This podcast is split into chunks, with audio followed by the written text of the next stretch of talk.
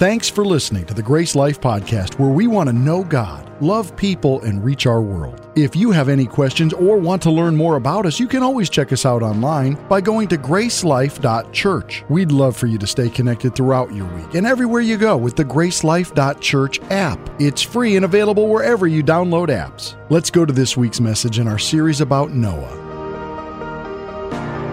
Uh, we're kicking off a new series today about a guy named Noah. We're going to spend a few weeks talking about that. And, uh, you know, Noah might be someone you're very familiar with or not at all. And the reason is that uh, he's not, there's not a lot about him in Scripture. He, he gets just a little, little piece. But what he did was very, very famous, but also very, very controversial talking about the flood. He's the guy that built the boat we, we call the ark. And, uh, you know, as you start talking about the flood, some of us immediately will have some objections or some concerns. And, and I know what it feels like to be there. I, I spent a lot of my life there. Uh, when I was in school, I was a straight A student. That means I was a nerd, and I liked for people to think I was smart. See, this service likes me. First service laughed at that moment, just so you know. And uh, so I wanted my teachers to think that, that I was a smart person. And, and uh, the truth is, I, I loved God. I knew who God was. So I couldn't deny God. But as my science teachers or history teachers wanted to pick on the idea of believing in, in the flood or believing there was a guy named Jonah swallowed by a fish, I mean, that, those are tough, aren't they?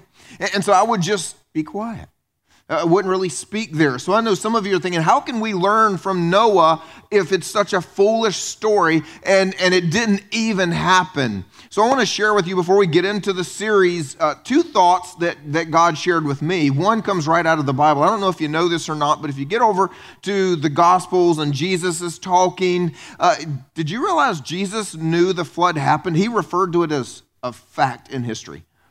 So that's a big problem for us, right? I mean, it might be a crazy story and hard to believe, but if our Savior said it actually happened, and after all, since He's eternal, what He's telling you is He watched it, right? So if He's saying, hey, I was there, I watched it happen, it's a real thing, and quotes it as fact, well, if He's lying, then we can't go to heaven because it requires a perfect person, a perfect Savior to die on the cross. So the first thing we have to deal with is Jesus believed it. And then the second one is out of all the stories in the Bible, the flood's actually not that hard to believe. Lots of water, dude with a boat. Way easier to believe than teenage girl, God gets her pregnant with God. And then God's going to be born and die but he won't stay dead. I mean, seriously. I mean, so I'll just let you deal with that as we jump in and we start to look at the idea of Noah. Here's, here's where we're going to to, to launch from. Noah is a real dude. Noah existed. He happened. Noah did a very crazy thing. He built a big boat in a place nowhere near water at a time that there wasn't rain, right? Okay, this is Noah. And then in the midst of Noah doing a crazy thing, God did what seems like an impossible thing. And uh, I'm just going to leave that there for us to all think about individually. Either way about it, we can learn a lot from this guy. I know there's a small part of scripture about him, but there are several key things that he did that will help us with our lives. So, if you've got your Bibles, turn with me to Genesis chapter 6. That's where we're going to pick up this story. And uh, we're going to jump in in just verse 5 and 7 because I want us to understand what's going on in history at this point. It says, The Lord saw that the wickedness of man was great in the earth, and that every intention of the thoughts of his heart was only evil continually. So the Lord said, I will blot out man whom I have created from the face of the land, man and animals and creeping things and birds of the heavens, for I am sorry that I have made them. Who wants this said of you? None of us, right? I, I, want to make sure we understand kind of where we are and what's going on. We are about 16 or 1700 years beyond Adam. And so we've only moved three chapters. If you were here for the series we just finished, we spent a lot of time talking about what went wrong in the garden, the Garden of, of uh, Eden. I'm about to say of Eve, and I knew it wasn't right. The Garden of Eden with Adam and Eve there. And, and so we talked a lot about that in the last six weeks. We've moved forward about 16 or 1700 years, although it's only three chapters, probably a page and a half in your Bible. And, and so we've reached the point where mankind has populated the earth. I mean, we're pushing two millennia here if you think about that. Man mankind has, has grown over the earth, and with mankind, sin has grown over the earth. And with every generation, it's only gotten more and more evil. And it's so bad that it says that God is sorry that He's made them. Now, some of your Bibles may actually use other words like God regretted. Now, this could cause a problem here. If the flood's not a problem, maybe this is a problem because we're supposed to have a perfect God. I mean, he doesn't make mistakes, right? And yet he's looking at what he made and, and he's either regretting it or he's sorry. And, so this can be confusing. Let me see if we can get rid of some of the confusion here. Regardless of what words you have in your English Bible, the original meaning is simply that God's heart was grieved. And I want you to think about that. All that means is that God had an intent for his creation, his prized creation, you and me, humanity. And he looks down upon the earth and goes, Ah, oh, this is not what I had in mind. And so it doesn't mean that he's made a mistake. It means that his heart is broken for the condition of the, the greatest creation he ever had in mind, mankind, the only thing that he made in his image. But the story is going to turn better here. In the very next verse, it says, But Noah.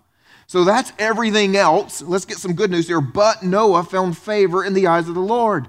Let's try this again. Who wants this set of them? Come on, this is a little bit better, right? I am sorry I made you. I will wipe you out. Nobody, but found favor in the eyes of, the, yeah, we all want that one. Truth is, we all want favor from God. We all want everything to be like we're God's favorite kid kind of thing, you know? We want the winning lottery numbers, right? I mean, that's why you eat Chinese once a week, so you can, you know, read the back of the little fortune cookie paper. And I've eaten with some of you, I know. You pull it out, you look at it, and you discreetly put it in your pocket. I know what you're, you're going to take those numbers and you're going to buy a lottery ticket. It's okay. We, we want promotion. We, we want people to look at us and go, How do you keep getting promoted? I've been here 10 years, you've been here two years, and you're, you're three positions higher than me. Why is everything going so well for you? We want to just go, favor of God, man. It's all over my life. I mean, that's what we want to feel. We want healthy bodies. We never want to be sick. We want never ending blessing. I've got a lady in the church I lovingly debate with as to which one of us more deserves to win the HGTV Dream Home.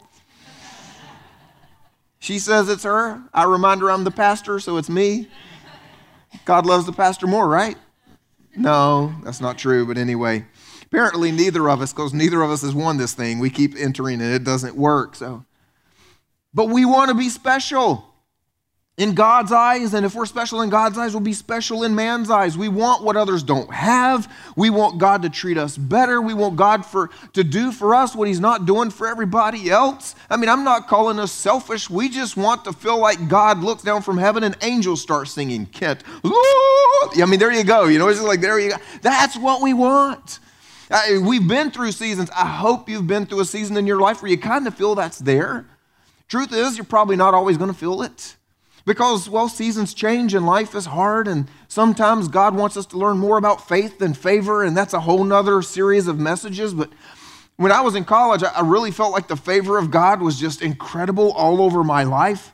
I think it's just my memory of it because it was the time where I was renewing my faith. I was coming to life in my faith with God, and so I was always reading the Bible and, and just always taking walks and talking to God. And I felt like God was just kind of always with me. And, and if I prayed for a parking space, I got it. And, and, my music was advancing way more quickly and better than it should have been. And, you know, it just felt like the favor of God was all over me. And, and then, you know, that season changes and you get married. Come on, married people, you know what I'm talking about. You just wonder what happened. Like, God, did you just leave us? But God's starting to teach you stuff about your selfishness, and that's all right. That's for a marriage series we'll talk about later. But we all want favor. And if we want this kind of favor, if we want what was said of Noah, but Noah found favor in the eyes of God, then we need to ask the question why? Why did Noah have this favor? Because I bet if we can figure out why he had that favor, then we can get it into our lives. And the good news is, it tells us. In the very next verse, it says, Noah was a righteous man, blameless in his generation. Now, here's what I want to make sure we understand righteous usually means right with God, it means sinless, but in this case, it does not mean perfectly sinless, or it would mean that someone lived who didn't need Jesus, didn't need a Savior. So the implication here is not that Noah never once sinned, but the implication is that the disposition of his heart, that his attitude, that his obedience were turned toward the things of God. And although we understand that he was still a sinner, at the same time, he deserves some props because there are not many people, very, very few, as a matter of fact, that the Bible says they are righteous and blameless in their generation. We, we need to say, okay, Noah, I got it. You are a good dude. I could learn something from you here. So, although he may not have been perfect, this description is so rare in Scripture that I think we can take a couple of weeks and say, Noah, teach us a thing or two. You guys with me? And then, how about this blameless in his generation? Do, do we have any middle school students, high school students here in the room? Yeah. You know, one of the hardest things in the world to do is to exist in, in like middle school and high school and, to stand for something that it would give anybody any opportunity to pick on. Because that's like, that's what happens in middle school and high school, right? I mean, I taught middle school for a while, and I personally think middle school should not be taught by teachers. It should be taught by drill sergeants and sheriff's deputies. That's, that's eighth grade, buddy. That's just the way I think it should be. Right there. For one year, we're shipping you off. No teachers are coming. You don't need to. Anyway, it's just that it seems like an evil place. Can I just say that? Come on, middle school people, anybody with me? And they will pick on you for anything possible. And so, one of the first things we want to do is fit in. And we just want people to like us and, and, and whatever. But the way that Noah was blameless in his generation, did you catch that? In his generation, that means for nearly two millennia, man has been populating the earth. God looks down at every single one of them and he says, I'm going to wipe you out, but for him. Because he is blameless in his generation. You know how? Because he was different from his generation. God sees wickedness everywhere else he looks, and on this one, he sees something different. And if Noah can be blameless in his generation, so can we. When you go to school tomorrow, for the last three weeks of the year, you can be blameless in your generation. I can't promise you won't get picked on, but you know what? We're going to see in the series Noah got picked on because he had to do some tough things and people thought he was silly and foolish. He got picked on, but you too can be blameless in your generation. But this would lead us to this question why? How could someone be righteous and blameless in a generation that was so wicked that God wants to destroy them? I mean, maybe we miss asking that question. Why was he different? And sometimes we look at somebody else and the favor of God is on them and they're different, and we want to just like give, give some excuse that we, uh, we couldn't do that. It, it, it's all them. They got a better college education. You know, Noah went to like Harvard. You know, Noah had this opportunity. Noah had better parents than I had. Noah got to go to Disney when he was 11. You know I mean? Whatever our story is, when we look and somebody says, hey, how about this person? Well, you know, they're just, they had a better chance than I did. And there's nothing in this story that gives us the, the idea that Noah had better parents. Matter of fact, his parents aren't mentioned. And if his parents were so special as to create this one most favored person, I'm betting they would have got a mention. So we, I don't think we can just say, well, Noah had a better upbringing than me. Well, Noah had a better this than me, or Noah had a better than that than me. No, actually, the Bible tells us why Noah was different from everybody else in a world where everybody else is so wicked, it has stirred the creator of the universe, the God of heaven, to wipe them out. Did I paint that picture well enough? The distance between the two? I mean, God wants to wipe them completely off of the face of the earth, but this one he wants to save. That, that's not that much of a difference. That's that much of a difference. And, and my arms don't go as far as the difference is. Why was he so different? Noah was a righteous man, blameless in his, blameless in his generation, and here's why Noah walked with God. He wasn't different because his parents treated him better. He wasn't different because of an Ivy, Ivy League education. He wasn't different because he was a master shipbuilder. He was different because he, and apparently he alone, the entire population of the earth chose to walk with God. Matter of fact, that phrase is so rare. In all of history up until Noah, it's only used, this is only the third time, and it is very rarely used moving after Noah through all of Scripture. Started with a guy named Adam. The Bible tells us that Adam would walk in the garden in the cool of the day. He would just walk with God just like you and I would now. And you know, sometimes we we forget the fact that there might have been a before and after kind of thing there. Like think about this. So Noah gets to walk with God. Adam walks with God. And you know, sometimes just because Adam was the first, we never stop and ask the question. I have weird thoughts. So this is a weird question. You guys ready for this? Why was it Adam and not Bob? I mean, follow this. Uh, God created every single one of us unique, right? And so it wasn't like, you know, here's just a blob. Oh, I guess we'll just, you know, he'll be Adam, you know, whatever. No. I mean, God created every one of us with a unique purpose and a unique. Can you just imagine God saying, I'm going to literally create billions of them? I am the most creative being in the universe. They have no idea. Look at the Caribbean, look at the waterfalls, look at the sky, look at the earth. Look at every one of them, how they are so unique. And the first one, I've got billions of ideas up here, but the first one. Do you know how special it must have been to be Adam? That out of all the ideas, and God said, I don't mean to demean you. I know your parents told you you were special, but you didn't get to be first.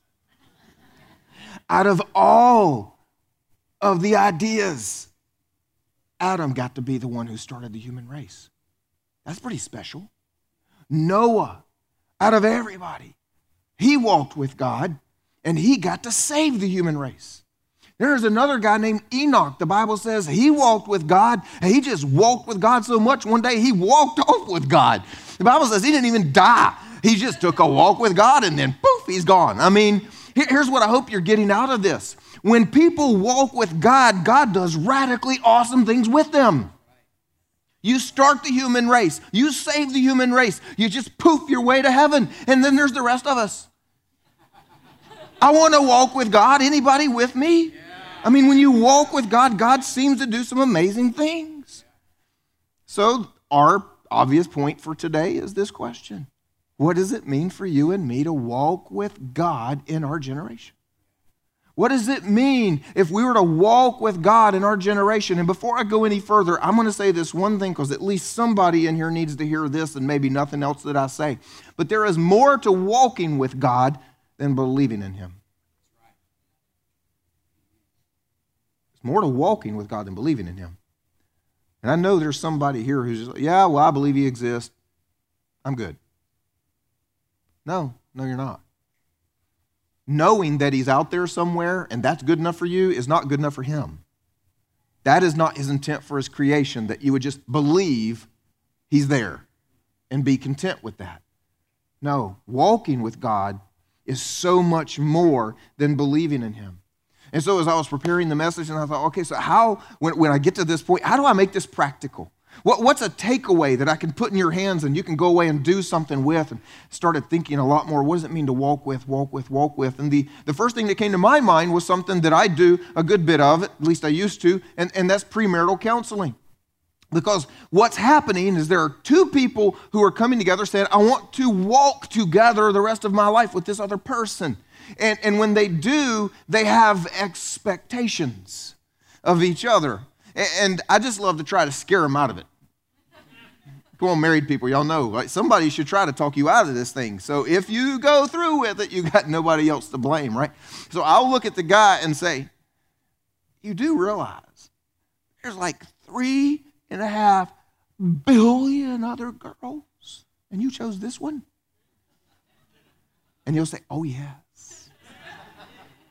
so I turn to the girl, try to talk some sense into her.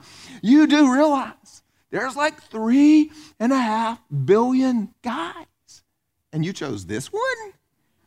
And she's like, oh, yes. Good. You guys remember that about three months into the marriage when you're back in my office. Yeah. All right, here's the point he expects things of her, she expects things of him. And as we start doing premarital, we find out how many of their expectations are dramatically off from reality. You know, he expects her to do this and that and that way and to make chocolate chip cookies just like his mother. Come on, ladies. Who's how long into the marriage before you hear that's not the way my mama did it?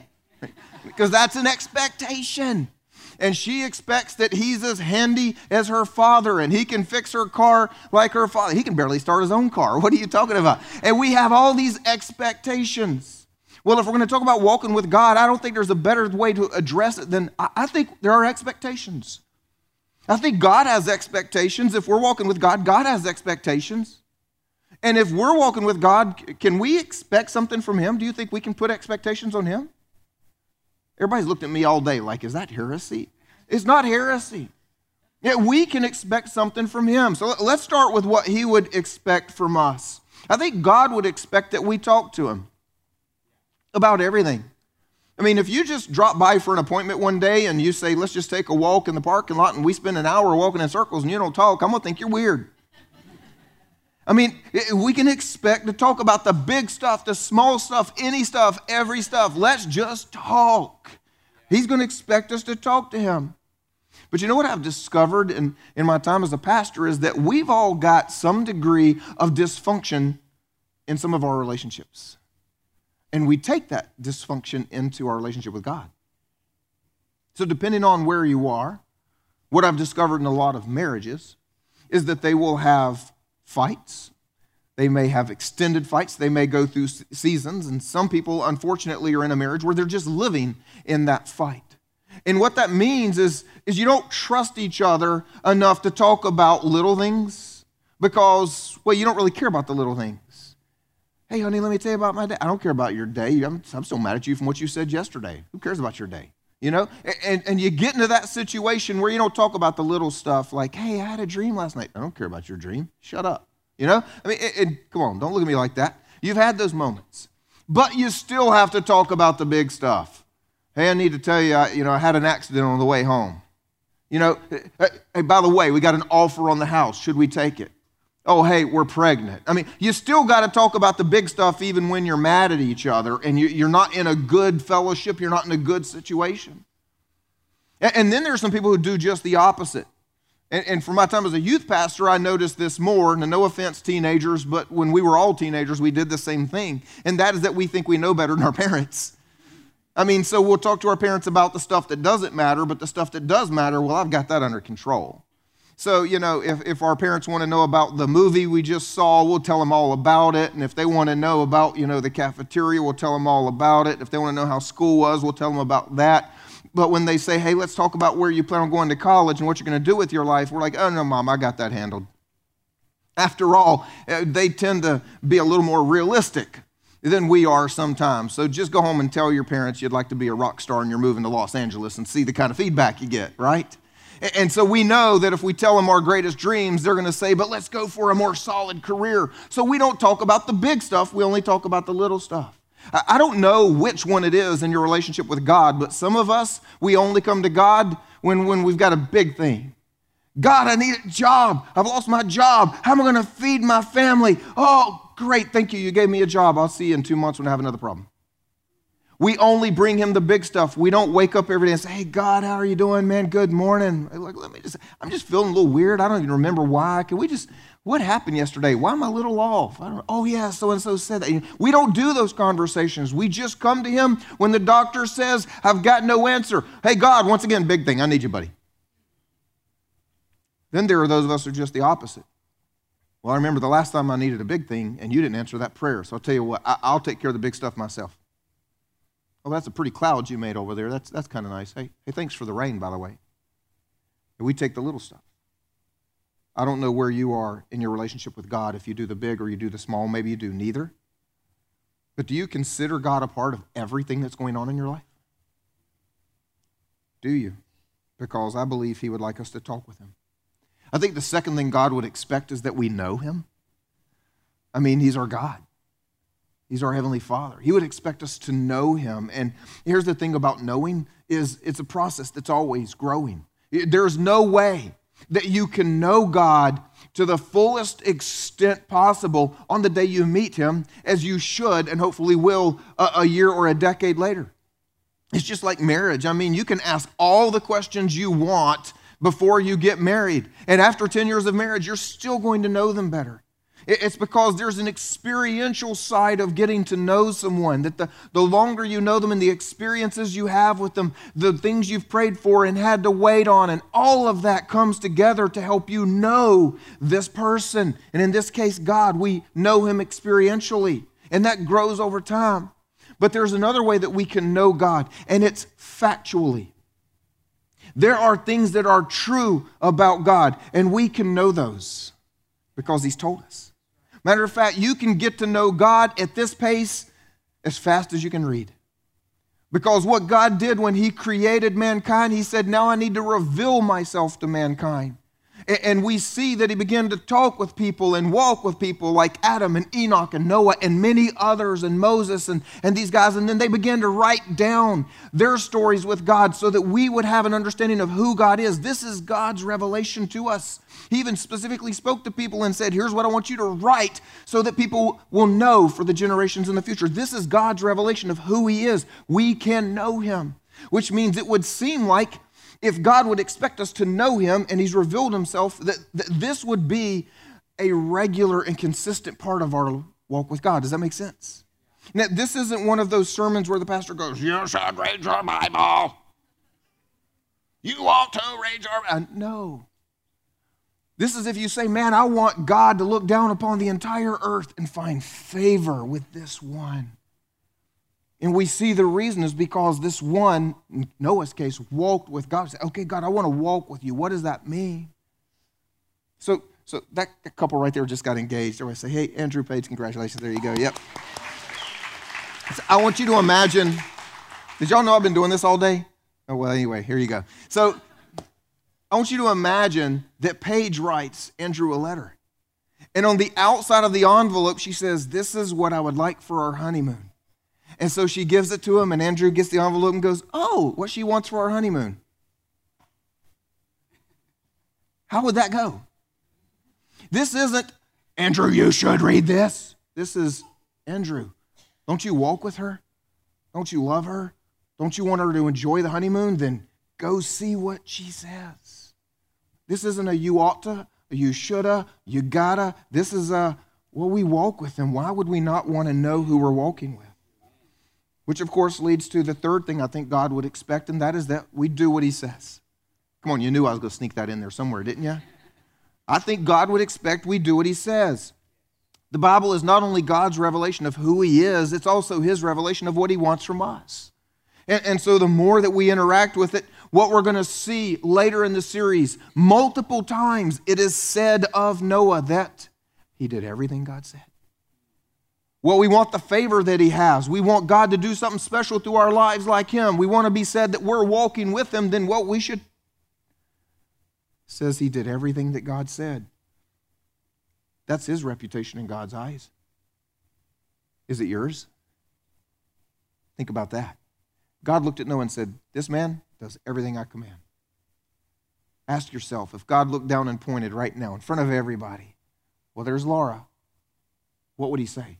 She does everything I say. She does some of what I say, depends on the mood she's in. What we do if he pointed at Kent? He does what I say on like Monday, Tuesdays, Thursdays, sometimes Saturdays. Feels guilty about it, goes to church on Sundays. I mean, come on. Y'all know what I'm saying? What is your reputation in God's eyes? You see, when, when we do what he says, it simply means that we trust him and we have faith in, in who he is and, and what he wants for us. I, am a kind of like a nature person that God brought to the city, which is kind of weird. So I don't. one of the saving graces for me is the Clemson Research Education Center. How many of you guys know about this place? It's like nature in the middle of our city, like right down the street kind of thing. And so I love to go out there and, and just walk and take my kids out and help them realize there are things besides you know iPads and Wii's and sidewalks and concrete and I, I, want them to see that there are actually like things that grow in the world and crawl in the world and slither in the world, whatever, all those kind of things. So I'll take them out. We'll go walking down these trails. And as we're walking together down these trails, I, I don't want them to get lost. So when I say, hey, we're going to go to the right and they want to go to the left, I expect them to do what I say because I know where this trail goes and they don't know where that trail goes. Right? Are y'all following that analogy? And I want them to do what I say because if you've ever been out there, there's signs all around all of the little lakes that say, stay out, don't go swimming, don't even play at the water because there are alligators here. And for those of you that didn't know this, that's not a fake sign. I've been out there on prayer walks where I've sat on benches long enough to watch the alligators. I've seen them, I've taken pictures of them. They're real. The alligators exist. So when I tell my kids, no, no, no, no, get your hand out of the water, I want them to do what I say because I want what's best for them. You guys follow that? Yeah. That's why God would expect us to do what He says. He knows where the trail goes, and He knows what's best for us. But at the same time, I think we should expect things of God. Now, I'll just go ahead and tell you this is what I would expect of God. And if you like this list, then you can adopt it for yourself. And well, if you don't like this list, you can make up your own. But here's my expectation if God and I are going to walk together for life, the first thing is I want to hear his voice. I would expect to hear God's voice because if I'm talking to him, he should be talking to me. And what I have seen all throughout Scripture, if you've been around GraceLife, you've heard me say it quite a few times. From the beginning of this to the end of this, and all throughout the middle of it, you will keep hearing and keep seeing it said God wants to be with his people and speak to his people. God wants to dwell with his people and speak to his people. It's been his plan from the beginning. It's what he'll do in the end. It's what he's been doing all along. God wants to be with his people and speak to his people. If anyone's ever taught you otherwise, I just want you to know I don't agree with that. The Bible actually tells us that God's Spirit dwells within us and that we can hear His voice, a spiritual voice. Second thing that I would expect of God is to experience His power. Our God, our God is personal. You know what that means? That means He made Joe. He made Joe. I'm thinking, this is what I'm going to make Joe to do. Joe's going to be the creative and he's going to do these things. I mean, he knew what he was doing.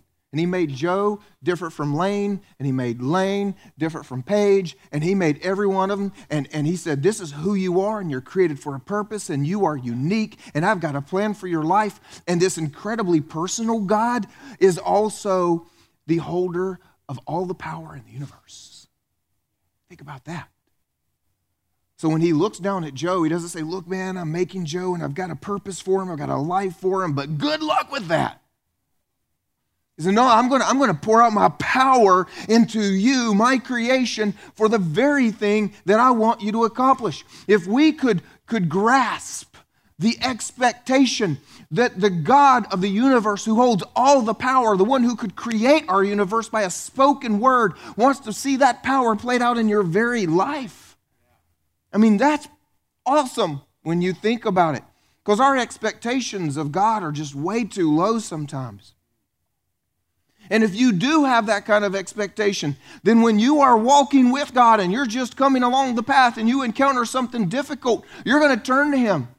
I mean, I just want you to imagine my kids and I were walking down the trail and, and my, my little girl comes across a snake. Well, the first thing she's going to do is scream, because that's what she does. But the second thing she's going to do is, Daddy, do something about it. It's a snake. She's, she's going to say, Daddy, do pro- problem. And I'm just going to say, throw the dog at it and run. Yeah. Our dog's like a little, it's like lunch. I'm just kidding. It's my wife's dog. Don't say I said that. That's what she gets for skipping church today. I'm just kidding. You're walking along through life, and the doctor says, I don't have an answer for this. You say, Daddy, do something about this. You're walking along through life, and despite your best efforts, or maybe your worst, or maybe you've just lost hope. Your marriage is just, you just don't know what to do anymore. Daddy, because you are a powerful God. And I need you to do something in my life. You see, that is the expectation we have, should have. It amazes me, the lie of the enemy and the place where most Christians live, that they just don't think they should have anything from God. They just got this. I know you're there. See you sometime when I die. I mean, I'm serious. The number of people that I talk to, well, hey, well, pray about. No. What's God going to do? Well, nothing if that's what we think. If we expect nothing, we may get nothing. You know what Jesus told his disciples? He said, I want you guys to wait here for something. Wait right here. Don't go just yet. And he, he wasn't saying, I, I want you to wait for more time with me. No, no, no. You've had three years and 40 days with me. I'm out of here. I'm going to leave. You're not waiting on more time with Jesus, the Savior. No, no, no, not that. Knowledge, no, no, you're not waiting on more knowledge. Nobody's going to out teach what I've already taught, buddy. Just so you know, you've had the best teacher. You're not, nope, don't wait on knowledge. Don't wait on a game plan because your game plan, you have no clue what's coming. Your game plan will be no good in reality. Don't wait on strategy. Don't wait to learn foreign languages. He said, wait for one thing power. Wait for power will change the world. I believe that's what he still wants for us. We should expect to experience his power. Third thing that I would expect is to grow and change. If I'm going to be with God, I'm going to expect things to be different.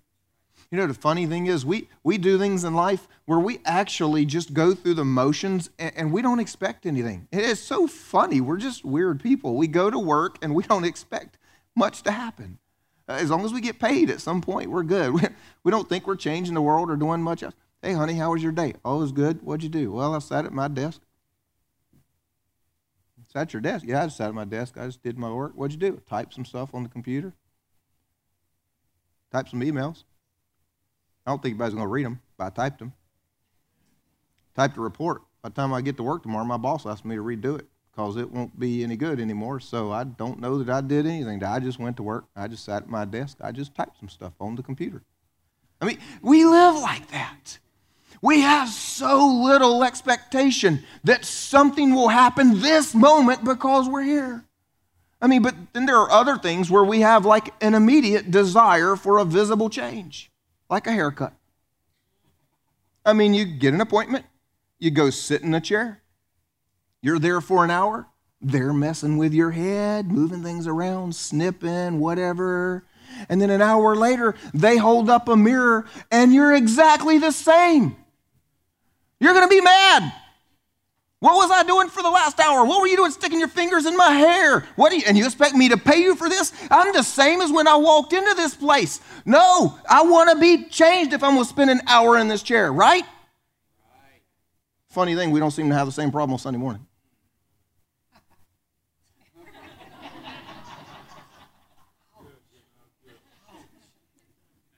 Thanks, man. Appreciate that. Somebody's going to beat me up in the parking lot, I think. So I want to close with a challenge. Question for you is Can everyone else, or let me, how about, can anyone else see that you walk with God? If someone else looks at your life, can they see that you walk with God? And I want you to, I know we're talking about Noah and we've talked about Adam and Enoch. I'm, I'm going to throw in one more name today, just, just real quickly here. It's a guy named Moses. He, he shows up way later in the future. He's going to deliver God's people from Egypt and take them into the promised land. But he went up the mountain to get the Ten Commandments and he actually was with God. Now, here's what I want you to get. When he came down from the mountain, his face glowed. When he left being with God, his face glowed. And the Bible tells us that anytime he'd go to be with God, his face would glow. And when he would come back, the people would be scared of him because his face was glowing. And he actually had to get to a point where he got a veil. He probably looked like a full time beekeeper or something walking around. He uses the imagine he's got a veil on. And he would take it off to talk to God, and he would put it back on to talk to the people because his face glowed so brightly, people couldn't handle it.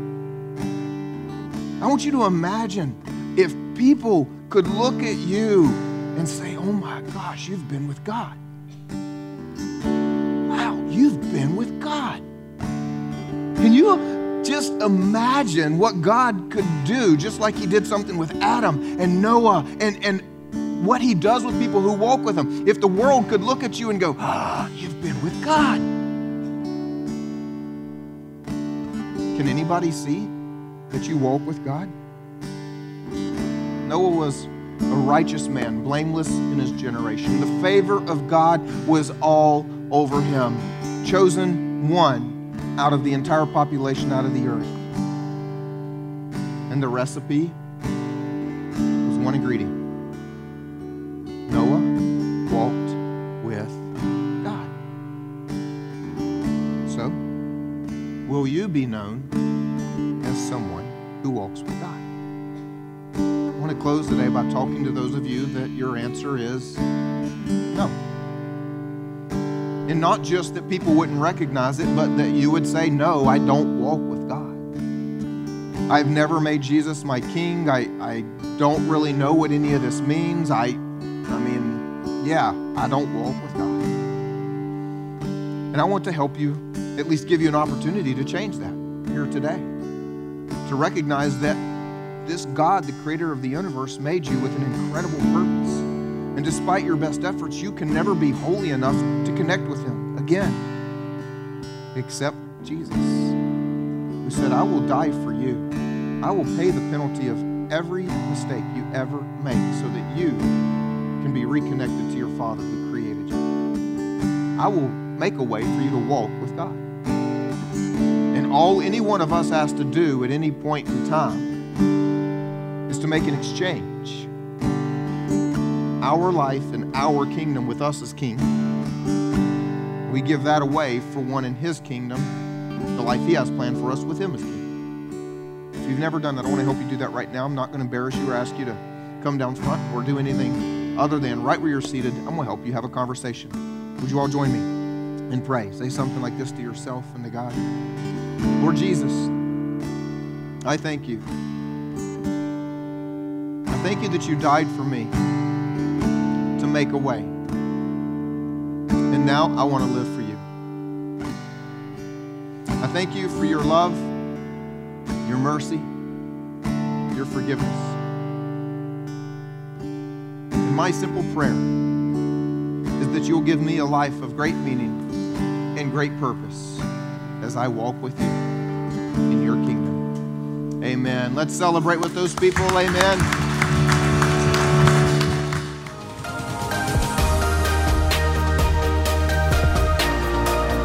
Thank you for joining us for this week's message. If you've made the decision to follow Jesus, congratulations. It's the best decision you'll ever make. If you've been impacted in any way, we'd love to hear about it. Head over to gracelife.church/resources where you can share your story and find other tools for following Jesus. We hope you go out and make Jesus famous in your world.